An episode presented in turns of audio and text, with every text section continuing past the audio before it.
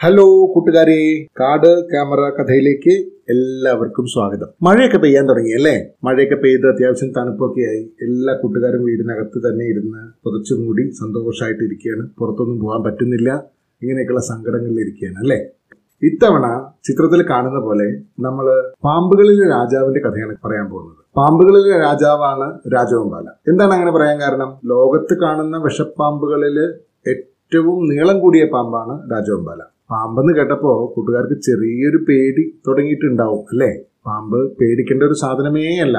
പാമ്പിനെ നമ്മൾ ഒരു കാരണവശാലും നമ്മൾ പേടിക്കേണ്ട കാര്യമില്ല. കാരണം പാമ്പ് ഒരിക്കൽ പോലും നമ്മൾ ഇങ്ങോട്ട് ഓടി വന്നിട്ട് കടിക്കില്ല ആക്രമിക്കില്ല. പാമ്പ് എപ്പോഴെങ്കിലുമൊക്കെ കടിച്ചിട്ടുള്ളതൊക്കെ പാമ്പിന്റെ വീട്ടിലേക്ക് അതിന്റെ താമസ സ്ഥലത്തേക്ക് നമ്മൾ അങ്ങോട്ട് അതിക്രമിച്ച് കയറി ചെന്നിട്ടാണ്. പാമ്പ് പേടിച്ചിട്ടാണ് കടിക്കുന്നത്. പാമ്പിന് ജീവന് അപായം ഉണ്ടാവുമെന്ന് പേടിച്ചിട്ടാണ് കടിക്കുന്നത്. അപ്പോൾ പാമ്പ് എപ്പോഴെങ്കിലും നിങ്ങൾ വഴിയിൽ വെച്ചൊരു പാമ്പിനെ കാണുകയാണെങ്കിൽ നിങ്ങൾ അവിടെ നിന്ന് പരമാവധി പറ്റുന്ന അത്രയും ദൂരേക്ക് ഒന്ന് മാറി അതിനൊരു ഒരു സ്ഥലവും സൗകര്യവും കൊടുത്ത് നമ്മൾ അങ്ങ് മാറിപ്പോയാൽ മാത്രം മതി അത് മിണ്ടാതെ പോയിക്കോളും. ഇത്രയേ ഉള്ളൂ. അപ്പോൾ പാമ്പിനെ കുറിച്ചിട്ട് കൂട്ടുകാർ ആരും തന്നെ പേടിക്കേണ്ട കാര്യമില്ല. നമ്മുടെ രാജവെമ്പാലയുടെ കഥ പറയുകയാണെങ്കിൽ പാമ്പുകളിൽ ഇന്ത്യയിൽ കാണുന്ന പാമ്പുകളിൽ അഞ്ച് പാമ്പുകൾ വിഷപ്പാമ്പുകളാണ്.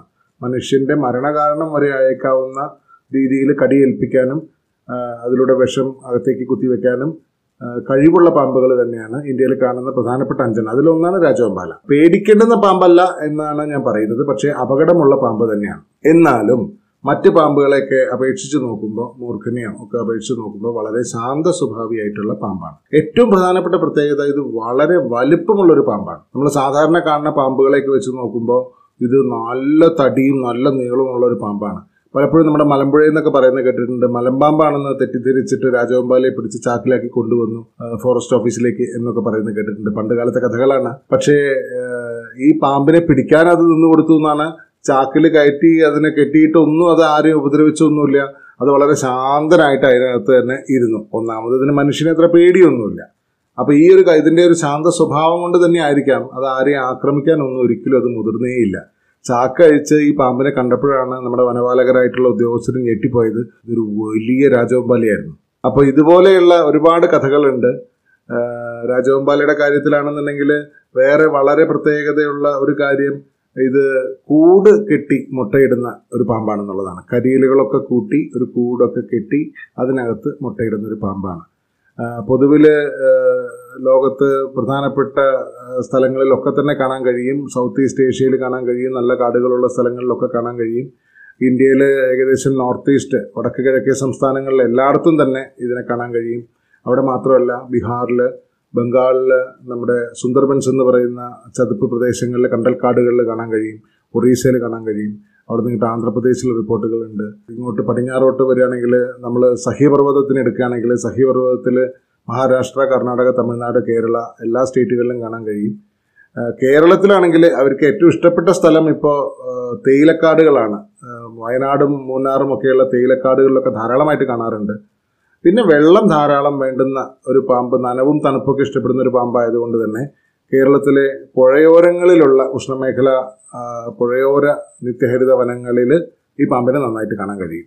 അപ്പോൾ നമുക്ക് നോക്കുകയാണെങ്കിൽ നമുക്ക് ആതിരപ്പള്ളി ഭാഗത്ത് വളരെ നന്നായിട്ട് കാണാൻ കഴിയും. ഇടമലയാറിന്റെ ഭാഗത്ത് കോതമംഗലത്തിനടുത്തുള്ള ഇടമലയാറിന്റെ ഭാഗത്തൊക്കെ നന്നായി കാണാൻ കഴിയും. പറമ്പിക്കുളത്ത് ധാരാളമായിട്ട് കാണാൻ കഴിയും. കണ്ണൂർ വടക്കോട്ട് നോക്കുകയാണെങ്കിൽ നമ്മൾ ആറളം ഫാം എന്ന് പറയുന്ന കണ്ണൂര് ഒരു ഫാം ഉണ്ട് സർക്കാരിന്റെ ഉടമസ്ഥതയിലുള്ള. ആ ഫാമിലും ഈ പാമ്പിനെ ധാരാളമായിട്ട് കാണാൻ കഴിയും. അപ്പോൾ ഇതൊക്കെയാണ് ഇതിനെ കാണുന്ന സ്ഥലങ്ങളുടെ വിശേഷങ്ങൾ വേറെ ഒരു പ്രധാനപ്പെട്ട കാര്യം രാജവമ്പാലയെ കുറിച്ച് പറയാനുള്ളത് എന്താണെന്ന് വെച്ച് കഴിഞ്ഞാൽ രാജവമ്പാല മൂർഖൻ കുടുംബത്തിൽ തന്നെയുള്ള ഒരാളാണ്. അദ്ദേഹത്തിന്റെ ശാസ്ത്രനാമം ഒഫിയോഫാഗസ് ഹാന എന്നാണ്. ഒഫിയോഫാഗസ് എന്ന് പറഞ്ഞു കഴിഞ്ഞാൽ മറ്റ് പാമ്പുകളെ തിന്നുന്ന എന്നൊരർത്ഥമുണ്ട്. സ്നേക്ക് ഈറ്റിംഗ് എന്നാണ്. അതായത് നമ്മുടെ രാജവമ്പാലയുടെ പ്രധാനപ്പെട്ട ഭക്ഷണം മറ്റ് പാമ്പുകളൊക്കെ തന്നെയാണ്. അതിന്റെ അർത്ഥം മറ്റു സാധനങ്ങളെ ഒന്നിനും തിന്നില്ല എന്നല്ല. പക്ഷേ ഏറ്റവും ഇഷ്ടപ്പെട്ട ഭക്ഷണം മറ്റ് പാമ്പുകൾ തന്നെയാണ്. അതിൽ മൂർഖനുണ്ട് അതിൽ ശംഖുവരയനുണ്ട് അതിൽ ചേരയുണ്ട് എളുപ്പത്തിൽ കിട്ടാവുന്ന പച്ചിലപ്പാമ്പ് എന്ന് പറയുന്ന പാമ്പ് പോലും നമുക്ക് വേണമെങ്കിൽ അതിൽ ആശാൻ മെനുവിൽ ഉൾപ്പെടുത്തി കളയും. അപ്പോൾ നിങ്ങൾ വിചാരിക്കും ആഹ കൊള്ളാലോ ബ്രേക്ക്ഫാസ്റ്റ് ആയിട്ടൊരു പച്ചിലപ്പാമ്പ് ഉച്ചയ്ക്ക് ലഞ്ച് കുറച്ച് ഹെവി ആയിട്ട് ഒരു മൂർഖൻ വൈകുന്നേരം കുറച്ച് ലൈറ്റായിട്ട് ഒരു വെള്ളിക്കട്ടൻ അങ്ങനെയൊന്നും തിന്നില്ല. ഒരു പാമ്പിനെ തിന്നു കഴിഞ്ഞിട്ടുണ്ടെങ്കിൽ മാസങ്ങളോളം ഇയാൾ ഭക്ഷണം കഴിക്കില്ല. വളരെ മന്ദഗതിയിലുള്ള സ്ലോ ആയിട്ടുള്ള ഒരു ദഹന പ്രക്രിയയാണ് ഈ പാമ്പിനുള്ളത്. ഇത്രയും കാര്യങ്ങൾ നമ്മൾ രാജഗോപാലെ കുറിച്ച് മനസ്സിലാക്കി. മൂർഖൻ വിഭാഗത്തിൽപ്പെട്ട ആളാണെന്ന് പറഞ്ഞു. അതുകൊണ്ട് തന്നെ പൊങ്ങി നിൽക്കുകയും അതിന്റെ പത്തി കുറച്ചൊന്ന് വിരിക്കുകയും ചെയ്യും. പക്ഷേ മൂർഖന്റെ പോലെ അത്രയും പരന്ന ഒരു പത്തിയില്ല. ഒരു ഓവൽ ഷേപ്പിലുള്ള പത്തിയായിരിക്കും. മൂർഖനെ പോലെ പത്തിയുടെ പുറകു വശത്ത് റ എന്നുള്ള എഴുത്തും ഒന്നും നമുക്ക് കാണാൻ കഴിയില്ല. ഏകദേശം ഒരു ഒലീവ് പച്ച നിറത്തിലുള്ള ഒരു നിറത്തിൽ കറുപ്പും വെള്ളയും വലയങ്ങളായിട്ടാണ് ഇതിന്റെ ശരീരത്തിൽ മുഴുവൻ കാണുക. പന്ത്രണ്ട് അടിയോളമൊക്കെ നീളം സാധാരണഗതിയിൽ കാണാറുണ്ട്. അതിലും വലിയ പാമ്പുകളെ കണ്ടതായിട്ട് റെക്കോർഡുകളുണ്ട് വളരെ വലിയൊരു പാമ്പാണ്. പക്ഷെ ഓടിച്ചാടാനോ വെപ്രാളപ്പെടാനോ ഒന്നും നിൽക്കില്ല. പലപ്പോഴും വളരെ ശാന്തമായിട്ട് അത് എവിടെയാണോ കിടക്കുന്നത് അവിടെ തന്നെ നിൽക്കാനാണ് ആ പാമ്പ് ഇഷ്ടപ്പെടുക. വല്ലാതെ ശല്യം ചെയ്താൽ മാത്രം അത് ചീറ്റാനും ശബ്ദങ്ങൾ ഉണ്ടാക്കാനും ഒരുപക്ഷെ തുടങ്ങിയേക്കാം. അത് മൂർഖന്റെ പോലെ ചെറിയൊരു ചീറ്റലൊന്നും ആയിരിക്കില്ല. നല്ല ശബ്ദത്തിൽ വലിയ ഉച്ചത്തിലുള്ള ഒരു ചീറ്റൽ തന്നെ ആയിരിക്കും. അതിന് പലപ്പോഴും മുരൾച്ചയായിട്ടൊക്കെ ആൾക്കാർ വ്യാഖ്യാനിക്കുന്നതായിട്ട് കേട്ടിട്ടുണ്ട്. പക്ഷേ പാമ്പ് വളരെ സ്വീറ്റ് ആയിട്ടുള്ള വളരെ മൃദു സ്വഭാവമുള്ള ശാന്തനായിട്ടുള്ള ഒരു പാമ്പ് തന്നെയാണ്. ഇനി ഈ പടത്തിന്റെ കഥയിലേക്ക് വരാം. ഇത് അതിരപ്പള്ളിയിൽ നിന്നാണ് എടുത്തിട്ടുള്ളത്. ഒരു ദിവസം പുലർച്ചെ തന്നെ കാട്ടിൽ വിറക് പെറുക്കാനായിട്ട് പുഴയോടത്ത് വിറക് പെറുക്കാനായിട്ട് പോയ കുറച്ച് കൂട്ടർ പറയാണ് ഇവിടെ ഒരു ഒരാൾ ഒരു ഭൂമിയുണ്ട്. ആ ഭൂമിയിലൂടെ ക്രോസ് ചെയ്തിട്ട് വേണം ഇവർക്ക് പോകാൻ അപ്പോൾ അവിടെ ഒരു കിങ് കോബ്ര കിടക്കുന്നുണ്ട്. അപ്പം എന്റെ ഒരു സുഹൃത്തിനോടാണ് അത് പറയുന്നത്. അപ്പോൾ സുഹൃത്ത് പറഞ്ഞ് എന്നെ വിളിച്ച് പറഞ്ഞ് ഞങ്ങൾ രണ്ടുപേരും കൂടി അവിടെ പോയി.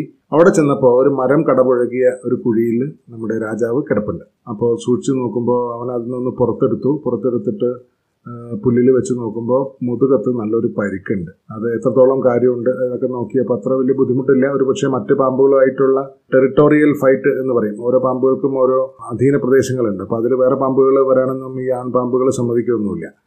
അപ്പോൾ അങ്ങനെ ഉണ്ടായ പരിക്കായിരിക്കാമെന്ന് വിചാരിക്കുന്നു. ഇനി അല്ലെങ്കിൽ ആരെങ്കിലും അതിനെ മനുഷ്യർ തന്നെ ഉപദ്രവിച്ചതാവാം.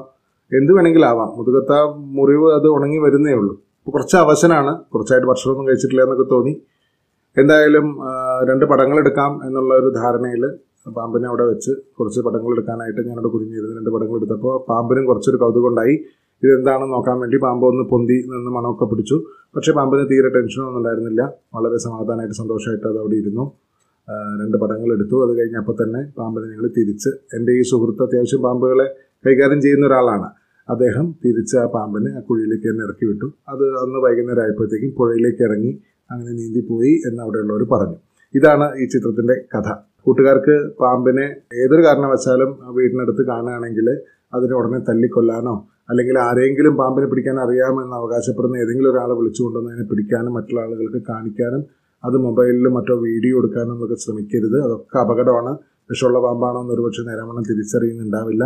ഇതിനുള്ള ഒരു എളുപ്പ മാർഗം എന്ന് പറയുന്നത് നിങ്ങൾക്ക് തൊട്ടടുത്ത വനം വകുപ്പിന്റെ ഓഫീസിലേക്ക് വിവരം കൊടുക്കുക എന്നുള്ളതാണ്. വനം വകുപ്പുകാർ തന്നെ അതിനുള്ള വിദഗ്ധ പരിശീലനം നേടിയ ആളുകളുമായിട്ട് വന്ന് ആ പാമ്പിനെ പിടിച്ചു കൊണ്ടുപോവുകയും അതിന് അതിന്റെതായിട്ടുള്ള സ്വാഭാവികമായിട്ടുള്ള ഒരു ആവാസ വ്യവസ്ഥയിൽ അതിനെ വിടുകയും ചെയ്യും. പാമ്പിനും അപകടമില്ല നിങ്ങൾക്കും അപകടമില്ല.